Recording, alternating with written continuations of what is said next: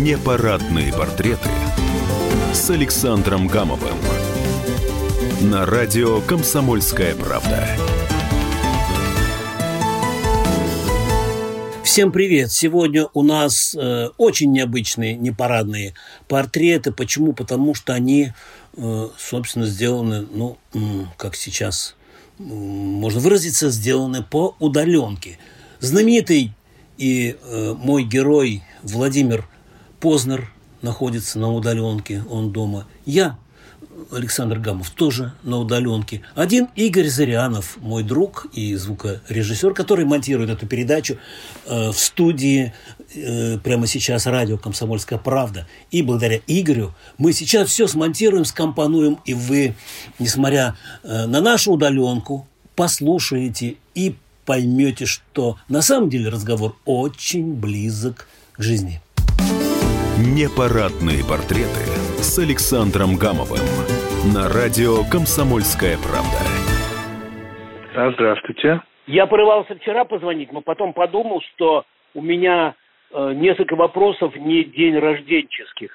Поэтому угу. решил, что не буду вас грузить, поэтому я задним числом вас просто поздравлю. Спасибо. Если это можно, если вы примете ну, мои поздравления. Конечно. конечно. Спасибо Скажите, большое. а вот вы вдвоем с супругой, да? Да. Я так понял, отмечали. Впервые в да. жизни, да, вот так вот? Да, да, впервые, вот. конечно, да. Скажите, а э, что, что вам супруга подарила, если... И как, как вообще все это было, если не секрет? Во-первых, э, она мне давно уже подарила то, что я просил. Я давно мечтал о японском о самурайском мече. Это называется катан. Катана называется этот меч э, по-японски. И это, ну, это очень такое серьезное дело. В Японии эти мечи вообще считаются, ну, как сказать, душой того человека, который сделал его, то есть это мастера такие, они становятся, так сказать, общенационально известными, и кроме того, когда человек приобретает этот меч, то это тоже не просто меч, а это нечто большее. Вот, они э, особым образом всегда хранились и хранятся.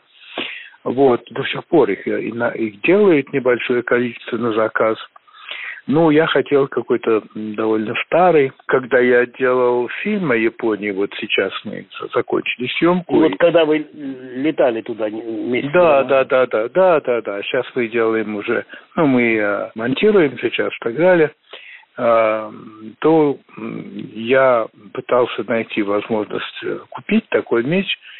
И Министерство культуры Японии пошло мне навстречу потому что вообще они их не продают. Это очень такая целое дело. Но они пошли мне навстречу и действительно предложили мне два меча. Один меч, как я вам сказал, это длинный, называется катана, и э, есть еще и короткий. Это довольно долгое дело оформления и получения разрешений у нас и у них и так далее. И некоторое время тому назад моя супруга спросила меня, а вот что бы я могла тебе подарить? Потому что трудно всегда. Я сказал, а вот я вот, вот это хочу купить. И она сказала, о, замечательно. И таким образом а, она мне подарила вот катана, который у меня стоит здесь в комнате. И я прям счастлив, э, обожаю это красоты совершенно необычной. И это 14 века вещь. 1300. Да, да, да, 1300 с чем-то. И он э, как будто новый. То есть это mm. поразительно, как они э, сохраняются. И я, конечно, потому что целая история, несколько месяцев его надо смазывать, потому что это же ведь не, не, не нержавеющая сталь. Тогда такого не было, поэтому... Э, То есть вы вместе, вместе подарили супругой вам такой, такой вот подарок?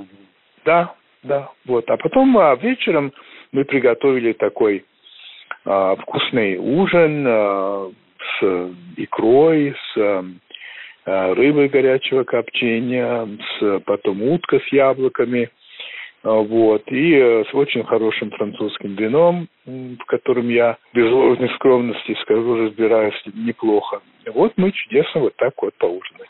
Ну, вы такой законопослушный человек, и вы собираетесь в общем-то, весь карантин э, с супругой, да, вот Ну, это вопрос даже не про законопослушности, а вопрос о элементарном здравом смысле, мне кажется.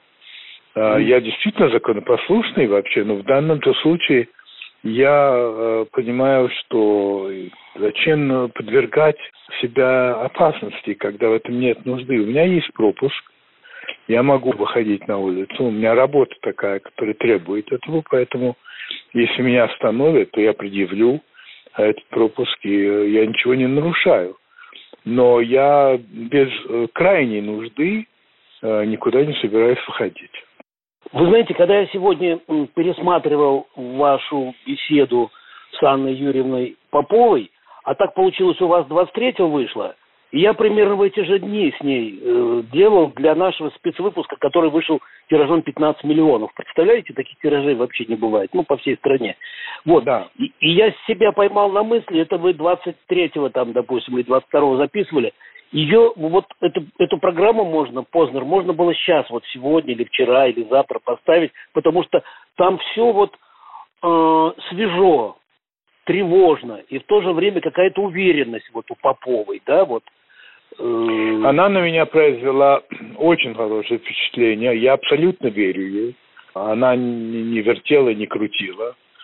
Она говорила очень взвешенно, а, очень продуманно ну и вообще, она произвела на меня прекрасное впечатление. Видно было, что она очень устала. А, ну, это понятно, потому что она, наверное, работает 24 часа в сутки. Да. Вот. вот. И, конечно, то, что она говорила, очень уместно. Меня тревожит то, что появляются люди, причем а, с медицинским образованием, даже члены Академии медицинских наук у нас, которые утверждают, что все это чепуха, значит, ничего особенного там нет, э, совершенно напрасно там об этом там что-то предупреждают, э, количество смертей, вообще ничего особенного. Причем это не только у нас. Скажем, в Соединенных Штатах есть такой доктор Фаучи, или Фауси, который является главным специалистом эпидемиологом и довольно часто выступает, стоя рядом с президентом Трампом, предупреждая об опасности и так далее. И он стал получать угрозы физической расправы а, за то, что вот он это все говорит, потому что это на самом деле это все заговор, а, направленный на экономические и политические цели. Это попытка добиться всемирной типизации э, людей, а потом контролировать это превращение мира в э, электронный, электрический, нет, все-таки электронный концлагерь. И э, подобного рода теорий заговоров вообще довольно много, и они появляются на телевидении, ну, не на центральном, разумеется, но тем не менее – и меня это серьезно беспокоит. Я не понимаю, что этими людьми э, владеет, э, почему они это делают, потому что это явно, э, это явная угроза, а, но вот тем не менее вот это вот имеется. И, конечно, по сравнению, ну, с одной стороны у вас Попова, а, которая, ну, я не знаю, по-моему, просто безупречная совершенно – но поскольку у нас э, люди подозрительные и легко верят всему плохому, и очень тяжело верить чему-то хорошему, не верят, естественно, официозу, э, так что бы ни говорили, найдется определенное количество, и немалое, э, которые вот будет говорить, да, это все вот так придумано, ну и так далее. Меня это серьезно беспокоит. Я даже думаю, может быть, посвятить одну из своих программ этому вопросу. А кого вы позовете? Голикову, Путина или снова Попова? Ну, дело, ну, Путин, к сожалению, не придет в мою программу. Я уже много раз пытался его, ну, если бы он пришел, то я бы с ним говорил, конечно, далеко не только об этом. Ну, э, да, возможно, Голикова. Я не знаю, я обратился через Первый канал в правительство э, с просьбой выделить человека, с которым я мог бы говорить на эту тему, потому что я считаю, что... Мишустин, вы же Мишустин хотели. Ну, Мишустин все-таки, понимаете, в чем дело? Мишустин премьер-министр. Он не то чтобы специалист в этом вопросе. Он э, даже совсем не специалист. Он может только повторить то, что ему говорят специалисты. Ну, министр здравоохранения, условно говоря, да? Ну, да. ну или, или та же Голикова, которая хотя и не врач, но она была министром здравоохранения, и все-таки они, она непосредственно этим занимается. Или какого-то там крупного ученого. Ну, в общем, короче говоря, тут надо поискать. А сейчас, друзья, мы сделаем небольшой совсем перерыв и продолжим наше общение со знаменитым телеведущим Владимиром Познером. Непарадные портреты с Александром Гамовым. Георгий Бофт. Политолог, журналист, магистр Колумбийского университета, обладатель премии «Золотое перо России» и ведущий радио «Комсомольская правда». Авторскую программу Георгия Георгиевича «Бофт знает». Слушайте каждый четверг в 17.00 по московскому времени. А что такое деньги по сравнению с большой геополитикой? Мы денег тут не считаем.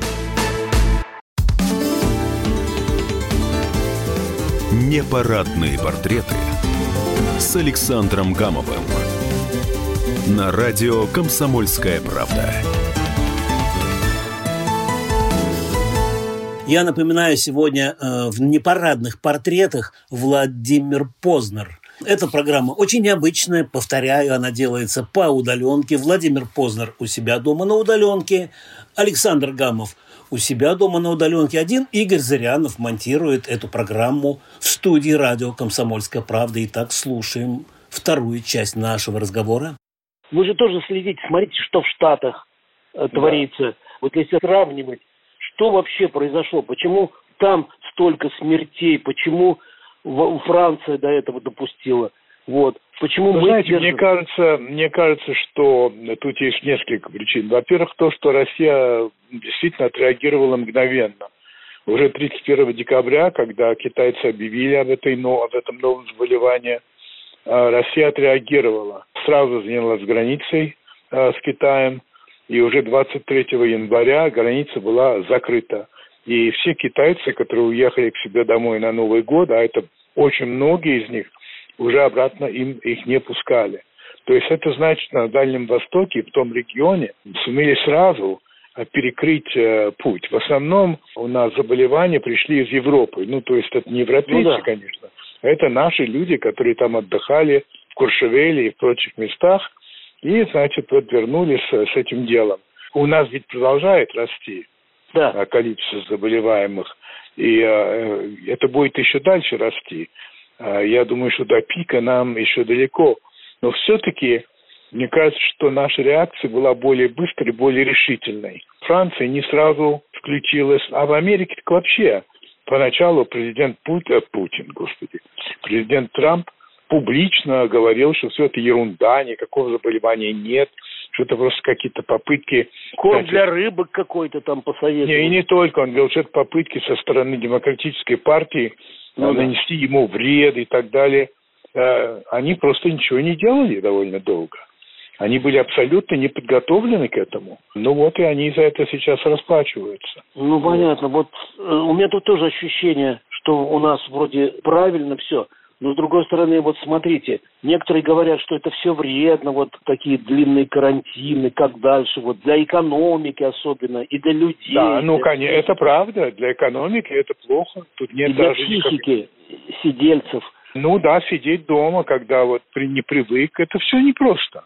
Конечно, это а, надо класть э, на весы, с одной стороны вот это, а с другой стороны вот то. У нас решили, что при том, что, конечно, это наносит ущерб, и очень серьезный ущерб экономике, и то, что, безусловно, это психологическая нагрузка, все-таки это, так сказать, стоит того по сравнению с тем вредом, который, несомненно, последует, если не иметь таких мер. Это вот точка зрения наших властей. С этим можно спорить, это пожалуйста, но они приняли такое решение. Я думаю, что они правы. Я думаю, что они правы. Но есть люди, которые думают не так. Ну что ж, это э, тут я не вижу ничего такого, нормально. Разные точки зрения. Ну, то есть их все равно надо воспитывать, штрафовать, если что. Потому ну, что... Э, если принято такое решение, угу. то да, в конце концов, слушайте, принимается решение, что за проезд на, на красный светофор э, вот э, штраф. А mm. можно сказать, что да, это ни к чему и так далее. Ну вот принято решение, и все. А, не нравится, ну что, жалуйтесь, пишите, а, так далее. Но когда принято решение, значит, если вам придется подчиняться этому. Как вам э, поступок Путина, который э, пошел в, в инфекционку? Вот. Я считаю, что это очень умный политический ход, это нормально, это, так сказать, политики, знаете, берут на руки детей, целуют их, там, жмут руки там людям. Это все из этой области. Это, с одной стороны, можно говорить, что это ну, довольно холодный политический расчет, а, с другой стороны, можно сказать, что это очень правильный ход. А президент показывает, что ему это не безразлично, что, потому что от его прихода туда мало что меняется. Ну, кроме а, того ощущения, что вот какой он молодец. В конце концов, он, его одели в такой костюм и, так сказать, так далее, что э, всякий человек скажет, да, если бы я так мог ходить, то я бы, конечно, никогда не заболел. Но не у всех же э, есть такая возможность. Но то, что он все-таки это сделал, на мой взгляд, это, это правильный политический ход. А вот то, что Россия отправила там больше 10 самолетов в Италию и самолет в Соединенные Штаты – это человеческий ход или политический? Вот как вы? Это тот, случай, это тот случай, когда совпадают и то, и другое. Я не могу вам сказать, эм, что привело к этому решению. То есть было ли сперва соображение политического характера или соображение а, такого а, человеческого характера. Я не знаю, потому что я не знаю, как это решение принималось. Но это, несомненно, и то, и другое, безусловно. То есть это и политически очень правильно. Это, конечно, влияет на отношение к России со стороны просто обыкновенных людей. А с другой стороны, это очень по-человечески правильная вещь. Так что это такой, на мой взгляд, редкий случай, когда наши власти э, сделали такой шаг, э, безупречный просто, то что я часто считаю, что они, так сказать, попадают пальцем в небо. В данном случае я считаю, что это очень удачный шаг. И предпоследний вопрос у меня такой. Вот уже и Макрон заявил, что все, там, шенгенская зона уже рвется на клочья. И мы чувствуем, что Евросоюз, э, значит, вместо того, чтобы помогать друг другу, они там тырят маски, я не знаю, там, это фейки или правда, я что-то мне не верится. Это, это конечно, фейки, абсолютно. Но все равно, тем не менее, вот, что, э, вот это европейское одеяло надежное, такое крепкое, лоскутное, оно что, рвется по швам, и вообще, э, значит, говорят, что вот теперь Китай с, с Россией, чуть не сказал Советский Союз, будут доминировать, и все вообще меняется в мире. Вот э, как у вас ощущения вот эти? Вот вы наверняка, когда там книжки перекладывали, что-то нашли в шкафу, как вы говорили, что долго искали. Вот, может быть, вы вот это нашли что-то вот в мыслях своих, какие-то новые? Вы знаете, э, нет. Китайский опыт крайне интересный, потому что с помощью гигантского количества камер, порядка 200 миллионов камер, а, расположенных в разных городах, и с помощью некоторых других электронных приборов, а, китайцам удалось практически а, устроить систему всеобщего слежения за всеми, а, познавания по лицам, ну и по другим вещам. А, и таким образом э, очень сильно проконтролировать количество больных, и кто идет куда, и какие связи, и кто с кем встретился. И с одной стороны это здорово, но с другой стороны сразу возникает другой вопрос. Ну хорошо, а вот нет никакой пандемии – но есть желание властей, опять-таки, а, контролировать всех. И вот, э, вот эти вот новые возможности, о которых, кстати, очень интересно писал э, Харари в своей последней книге, э, они э, вот говорят о том, вот что может нас ожидать, потому что в зависимости от властей, если это тоталитарная страна или хотя бы даже авторитарная власть, то вот смотрите, что нас может ждать ни о какой э, частной жизни, э, ни о каких правах э, человека, это все забудьте. Это будет все другое. Будут знать вас лучше, чем вы себя знаете. Тем более знать... это на фоне рассыпающейся Европы, да? Ну, насчет рассыпающейся Европы я бы не спешил с такими выводами. Но я говорю, вот это китайский опыт. Его игнорировать не следует. Что касается положения в Европе, то я бы не стал драматизировать это. Другое дело, удивительно, на мой взгляд, что все-таки нет такого общеевропейского а, стремления объединить силы, а, чтобы разобраться вот с этим коронавирусом. Я не вижу такого, знаете, вот чтобы образовался кулак, а не пять отдельных торчащих пальцев. А вот это вот э, тоже меня настораживает, что оказывается, что Европейский Союз – это не совсем союз, что это такое? И это тоже очень показательно, что когда дело доходит до дела, то все слова о, о том, что мы едины, мы европейцы, мы и так далее, оказываются довольно легковесными. Ну вот посмотрим, что будет дальше. А вы же наверняка прогнозируете? Вот вы такой человек. Я никогда не, я никогда не прогнозирую ничего. Это вот как раз я категорически противник прогнозирования, потому что это ни к чему никогда не приводит. Я помню, как один человек, это было много лет там назад, по крайней мере лет 10 или 12, предсказывал, что а, Соединенные Штаты распадутся, как распался Советский Союз. Да. Я очень хорошо помню. И фамилия его Леонтьев.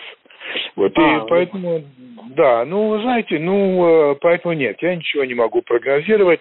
То, что вот этот, э, э, эта пандемия каким-то образом повлияет на, на нас всех, я не сомневаюсь. Но каким образом, я пока не понимаю. Спасибо огромное. Извините, что много Нет, времени столько. Пожалуйста, пожалуйста. Удачи, счастливо, до свидания. Спасибо. Вот на этом, друзья, я думаю, можно поставить точку, а может быть многоточие, а полностью наш разговор, я имею в виду, наверное, все-таки стенограмму, расшифровку, вы можете прямо сейчас прочитать на сайте kp.ru. Спасибо вам огромное всем, что нас слушали, слушали Владимира Познера. Берегите себя, вам здоровья, вашим близким, вашим друзьям, нашей стране. Пока. Непарадные портреты с Александром Гамовым.